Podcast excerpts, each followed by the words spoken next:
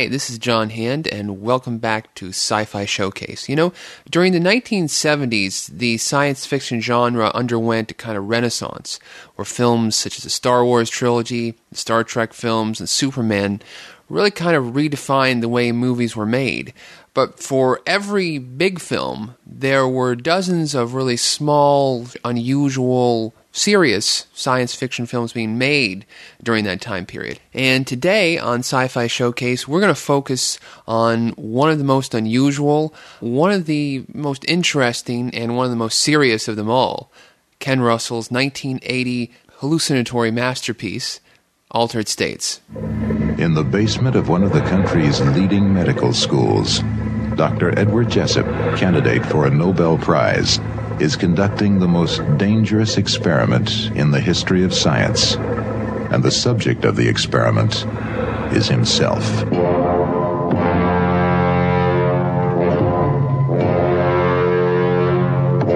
Ask him what kind of an experience I can expect. It's deafening. The noise is deafening. He's blacked out.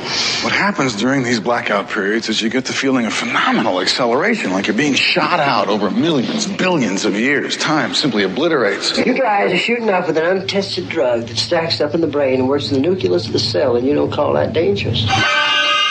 The film begins as medical researcher Eddie Jessup, played by William Hurt, is doing after hours research on sensory deprivation. Uh, he's a researcher who is interested in schizophrenics, people who are seeing visions. He comes off as rather an unhinged, strange individual himself. And he sees these visions that schizophrenics are having. He sees them not as just hallucinations, but perhaps keys into a different state of reality. He meets an anthropologist, uh, played by Blair Brown, and they begin a love relationship. They eventually move to Harvard, and Eddie finds this tribe in central Mexico who are using this uh, strange hallucinatory drug in their rituals. And he goes down there and has this very strange hallucinatory experience. This very strange. It's it's probably one of the strangest uh, drug sequences uh, in all of cinema. This this film is really highly noted as being one of the top kind of drug type movies. So anyway, he comes back to the United States with this uh, drug that these uh, Mexican Central Mexican Indians have been using in their rituals, and he starts testing it on a new deprivation tank in, in Harvard. It's a, it's a much more austere, smaller, uh, danker deprivation tank in kind of the bowels of the university than he was dealing with at, his, at the other medical school that he's at. But he's he's happy and he's researching, and eventually what happens is he begins to have these odd experiences where his body is physically regressing. He has this weird idea that within his body, the, the genetic code, within the genetic code of humanity are six billion years of evolutionary memory. And he believes that through these altered states and through these altered experiences in these tanks that he can unlock that. And he eventually regresses into this kind of ape man who runs around and kills a security guard. And eventually, at the end, there's this big climactic sequence where he regresses to this cosmic energy, to the energy of the Big Bang, to energy of evolution itself. And he has this big showdown where eventually the very cells of his body begin to disassociate with themselves. And he's only saved from the brink of nothingness, from the evolutionary nothingness by Blair Brown, who takes takes him back from the edge. She actually begins. She uh, very courageously, the end, touches him, and and with her love and encouragement, she becomes actually infected with this cosmic virus as well, and she begins to kind of uh, burn out, and, and he brings her back from the brink, and they all live happily ever after. so that's a that's a basic synopsis for the film. It's really hard to synopsize Altered States because th- the film is this kind of chaotic collision of a, a simple, basic love story along with this this strange, chaotic 2001 visual sensibility. There are uh, two to three uh, really incredible, standout, hallucinatory sequences in this film, which are just basically take visual effects to the hilt. Altered States began as a novel. It began as a novel by the, in fact, the only novel by famed playwright and screenwriter Paddy Chayefsky. Paddy Chayefsky, uh, who right from the start uh, won an Oscar for his uh, screenplay to uh, Ernest Borgnine's Marty. He's probably most well known as the writer of Network. He's kind of known because he has this very specific style of dialogue. It's it's very literate. It's very people talking, uh, you know, speaking essays to each other, basically.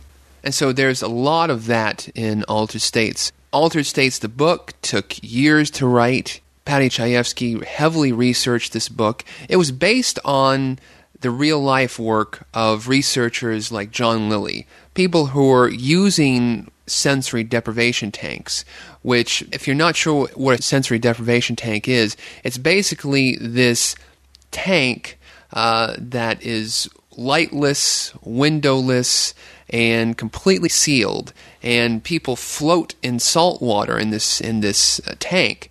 And the idea is that without any kind of external stimuli, one can focus within oneself, and it will have therapeutic benefits. What researchers like John Lilly and other people were doing is that they were taking that one step further and they were introducing hallucinogenic drugs, particularly ketamine. Uh, they thought that this could even cause you to look with, either further within yourself. It could also uh, induce um, certain stimuli, the hallucinations, which would create an even more of a therapeutic effect. Paddy Chayefsky took this work and he wrote a very dense, very well researched, very serious piece of science fiction, which you know obviously could could be made into a very serious science fiction film, and the, the road to the final release of the film is a very tangled web because the film was initially supposed to be directed by Arthur Penn, the director of Bonnie and Clyde, and you know from the very beginning it was it was very very difficult uh, production. They started out with Arthur Penn, uh, production designer Joe Alves, who had worked with Spielberg on Jaws and Close Encounters of the Third Kind special effects pioneer John Dykstra, who was going to do some of the visual effects, and makeup artist Dick Smith, who was going to do some of the makeup effects. From the beginning, there was always this conflict about where the makeup effects were going to come in and where the visual effects were going to come in. There are a number of articles during this time period where Dick Smith writes about all the challenges and the debates because at the beginning, uh, a lot of time and effort and production money was spent with the finale of the film, where this is after Jessup has regressed into an ape, and he does this final uh, sensory deprivation tank episode where he where it really wasn't sure what the hell was going to happen in that room with the tank. There were some ideas that uh, he was, you know, that this, this tank, that this room is going to burst apart, that, that, that there was going to be this, that you would actually see Jeff's body kind of disassociate with itself and turn into a Gumby man. Uh, but to what extent that was going to happen, you know, it wasn't quite sure whether it was going to be done with makeup effects or whether with visual effects. Um, they kept just going oh on and on and on and on and on with this. And also Paddy Chayefsky was uh, was a part of this, and he he actually wrote the screenplay, and he was driving everybody crazy. Basically, Joe Alves describes in Cinefex uh, uh, issue number four, which is a great issue with a very long, in-depth article on Altered States, which you should check out uh, in case you're interested, in case you actually want uh, firsthand uh, knowledge on Altered States. Apparently, Joe Alves would just basically had a number of storyboard artists, and they would just spend in days and days and weeks and weeks, really, taking the ideas. They have these gigantic brainstorming sessions. Uh, Dick Smith calls them the Altered States tapes, where they just get in a room and they would just kind of, you know, throw ideas, you know, back and forth, and, and Joe Alves would actually produce drawings based on these ideas, but no one was getting really any kind of concrete ideas of, of how they were going to actually render and physically create these special effects. And Dick Smith began to create uh, rubber suits because the because it then became the idea that one of the great effects is is at the end where it was decided that his body was going to become this this weird kind of blown apart guy, and then you and then that's the, at the finale of the tank sequence, and at the very end of the film is the crucial moment between Blair Brown and William Hurt, where William Hurt totally begins to, to rupture and his, his cells begin to fall apart, and he becomes even more of a Gumby man. He just becomes this kind of just this you know this walking, screaming sculpture type thing and Blair Brown saves him. And all these rubber suits that Dick Smith was creating, that that got really in depth and complex and expensive because initially Dick Smith was just brought in to do what he calls the mole, which is this thing uh, part of, of when uh, William Hurt begins to regress. There's this thing which kind of travels in seems to travel inside of his, uh, underneath his skin and up and down, like his interior is like reconstituting itself. And Dick Smith was designed to do that. He was designed to do the ape man, the actual ape suit, uh, which he wasn't really that crazy about, but I think he was attracted to the entire concept of the project. And this thing at the end, this kind of unknown of how, he's, how his makeup effects were going to tie into this end sequence, and that was it. But as the production went on and went on and went on, and these brainstorming sessions got even further, and he himself began to spend money and, and do R and D on how he's going to put together these other makeup effects at the end, it just got way convoluted and complex to the point where Arthur Penn was fired. John Dykstra walked off the film. Uh, he was just tired of Paddy Chayefsky bothering him. Uh, it was it was just a very it, it was almost a feeling that, that the movie was never even going to get made. That was it was it was it was hung perilously in the balance. And then who enters the film? None other than crazy British director Ken Russell of The Devils, of Who's Tommy, you know, just a crazy director known for strange, orgiastic, explosive sequences of cinematic violence. Britain's madman of cinema. I mean, it seems like an unusual choice for an American science fiction film uh, written by a playwright. But at the same time, he brings his kind of anarchic sensibilities to the hallucination sequences. Uh, the Mexi- the first hallucination sequence is the uh, well, really the first one he has is in his tank earlier, where he begins to hallucinate about his father and these allusions to Jesus and Christ. I think he also Ken Russell brought a lot of that in. Uh, it's just wonderfully strange, crazy that that 20 eyed goat that gets slaughtered. I mean, that's just very, very strange.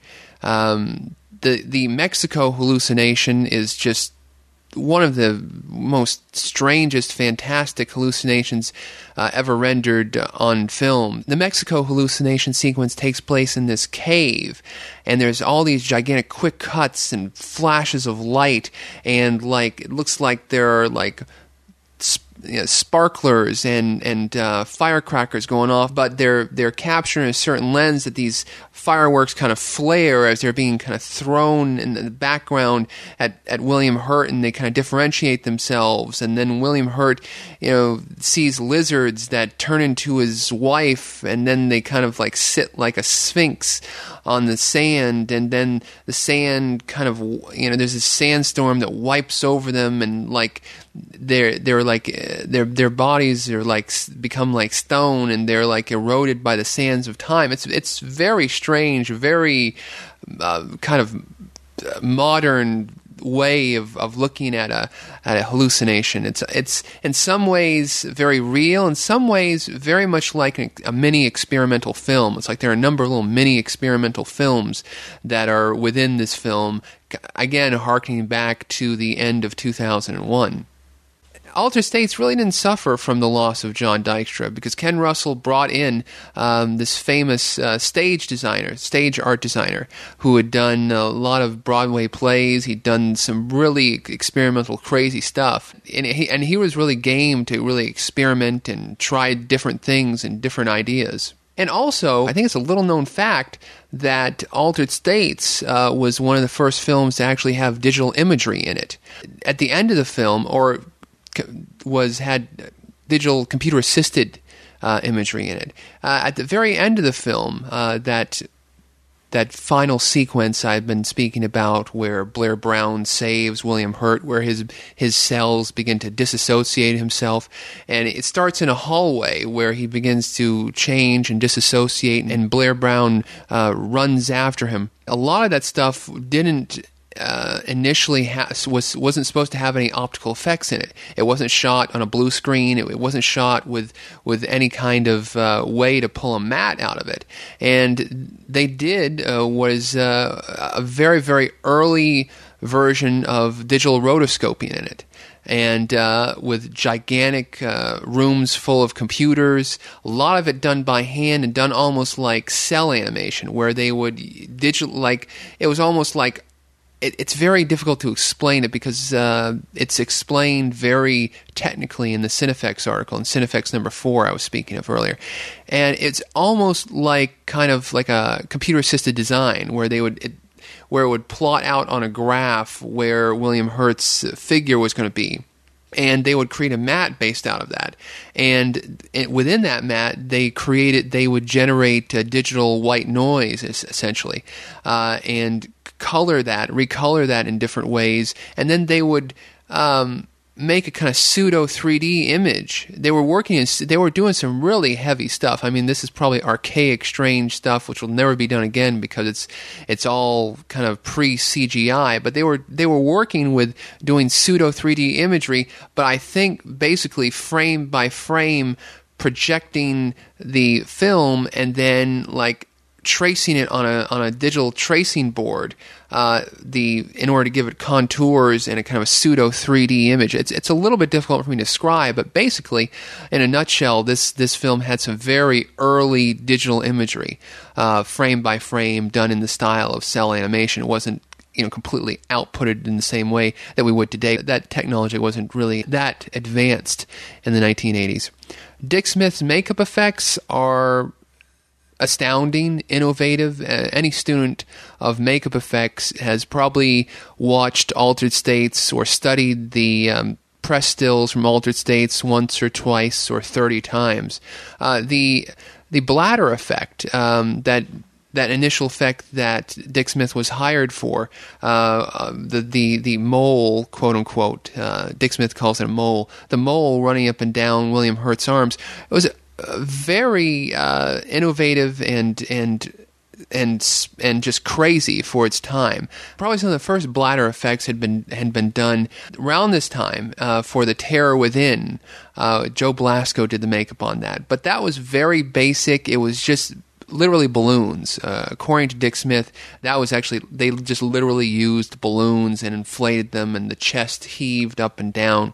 For altered states, he actually um, developed a, a, very thin kind of uh, urethane. Through his very expensive R and D efforts, he uh, found this type of polyurethane, which he could actually conceal under a pl- or under an appliance, a very thin, making this very thin membrane underneath his makeup appliance, which would conform to the contours of a body, of, of an arm, and he could inflate that in stages and uh, cause that very spectacular effect. That the R and D he was using, he'd done, and Dick Smith himself, uh, along with the terror within Joe Blasco, Dick Smith had also done some really basic bladder stuff in The Exorcist. But again, nothing that had the kind of complexity or uh, realistic nature that went into altered states, and that that R and D that he was doing, he shared that with other people. He shared that with Rick Baker and Rob Bottin, and that kind of stuff went into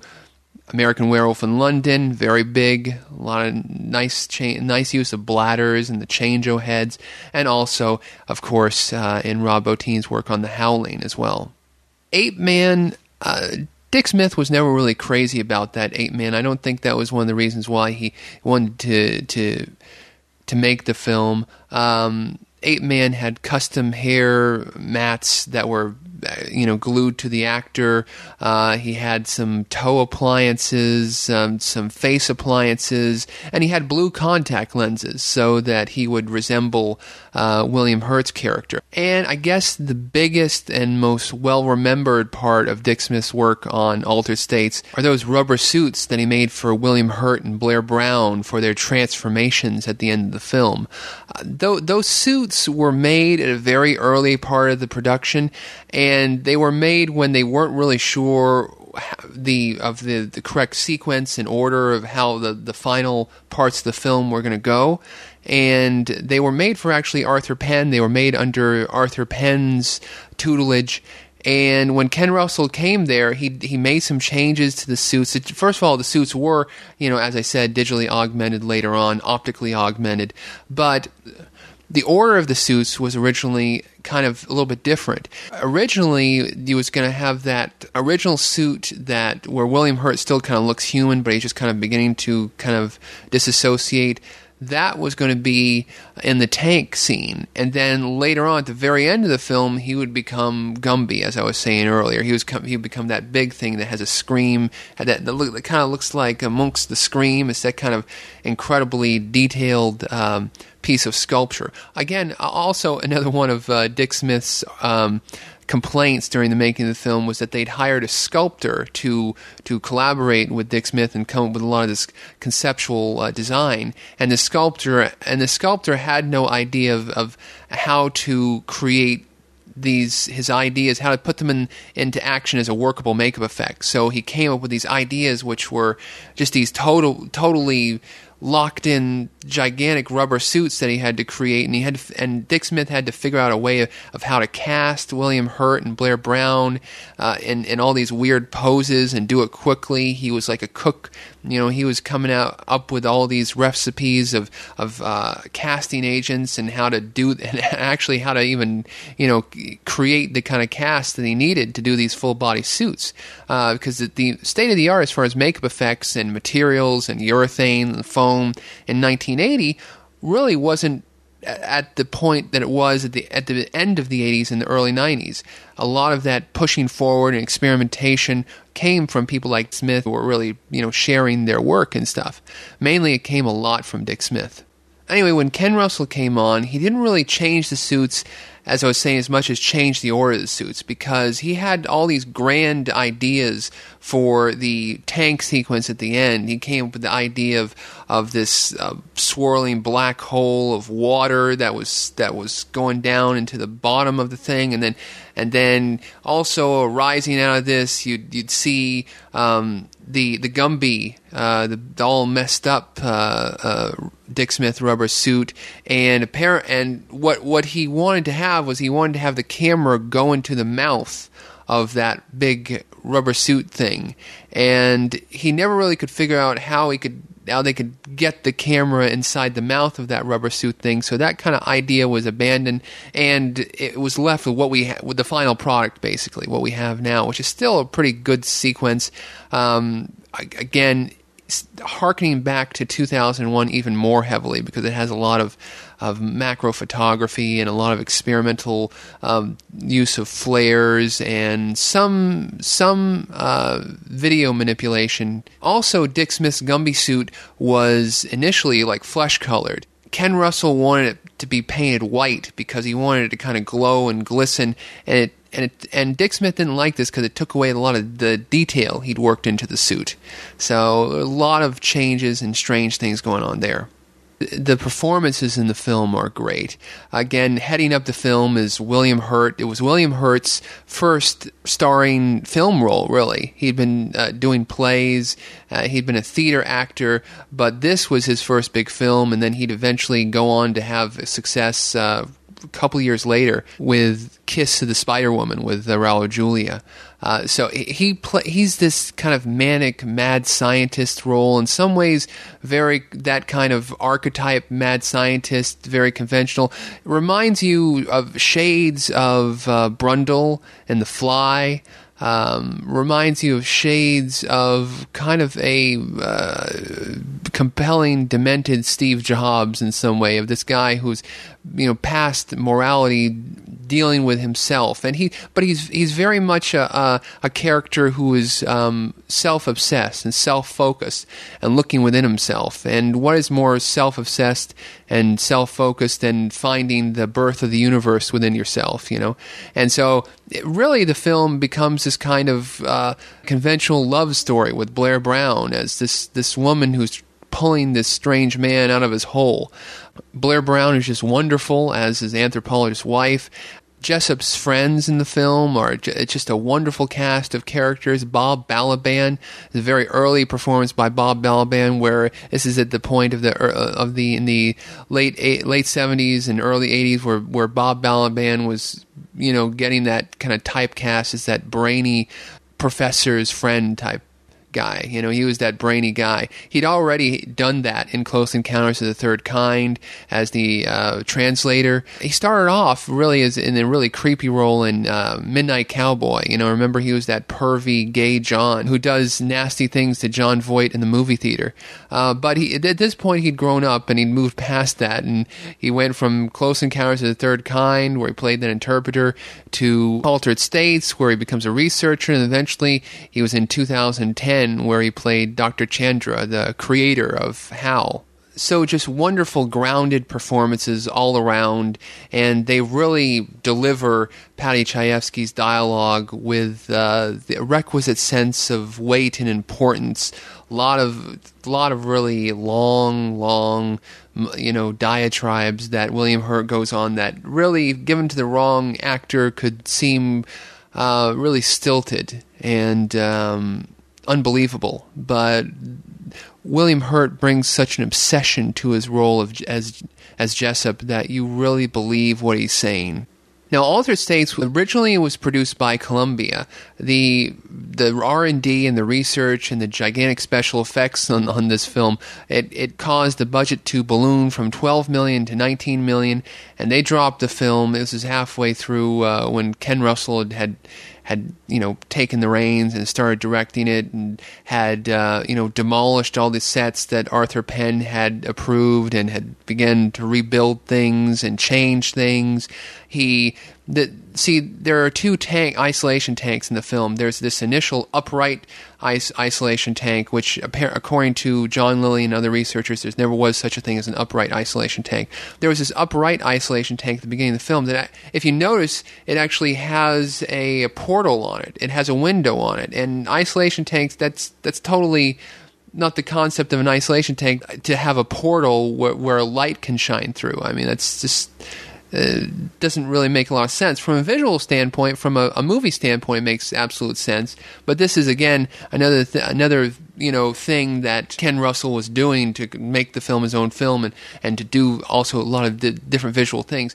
But in any case, Columbia dropped the film because it was so large because the budget ballooned so much. It's picked up by Warner Brothers and released uh, to relative success. Uh, the film was released. Uh, it had a 70 millimeter um, roadshow release as basically big sci-fi films like Star Wars and Aliens in the late 70s and early 80s, they always had a big 70 millimeter release. Even if they weren't shot in 70 millimeter, they were blown up to 70 millimeter because you could get it you could get it on a bigger screen, and also on the 70 millimeter film strip, you could have a magnetic track of sound where you could have multi channels of audio. Whereas that was just kind of coming in with Dolby Stereo, where you could have multi channel, you know, audio. So you could have better quality audio, you could have a big screen experience, and Altered States was mixed in a in a type of format called Mega Sound, which was again just as a, a kind of proprietary term for this kind of multi-channel sound. And the audio, the 5.1 audio on the Warner Brothers DVD, which was released in 1998, is quite striking. is quite is quite brilliant. It's, it's really a, a really wonderful uh, multi-channel Dolby Digital track the the picture on that DVD, as I said, it was it's a very early DVD release, and it's not so hot. Uh, you know, over 10 years later it's it's it just doesn't really compete with modern high definition transfers uh, recently within the past couple years um, Warner Brothers did re-release the film on DVD with different cover art, but it's just basically, from what I hear, the same transfer, the exact same transfer. So I'm really uh, patiently awaiting a high definition uh, update of this wonderful, brilliant, really great film. Uh, I, there's not really enough I can say about it. It's it's kind of a beautiful mess, beautiful strange film, but also a beautiful story. Which is again, as, as I say again, I can't stress. In some ways, it's a very conventional story, but told using the very unconventional palette of uh, Ken Russell. So, Altered States, definitely uh, an underappreciated gem and one that you really want to search out. We could be screwing around with this whole genetic structure now. How do we stop this? We've got millions of years stored away in that computer bank we call our minds. We have got trillions of dormant genes in us, our whole evolutionary past. Perhaps I've tapped into that.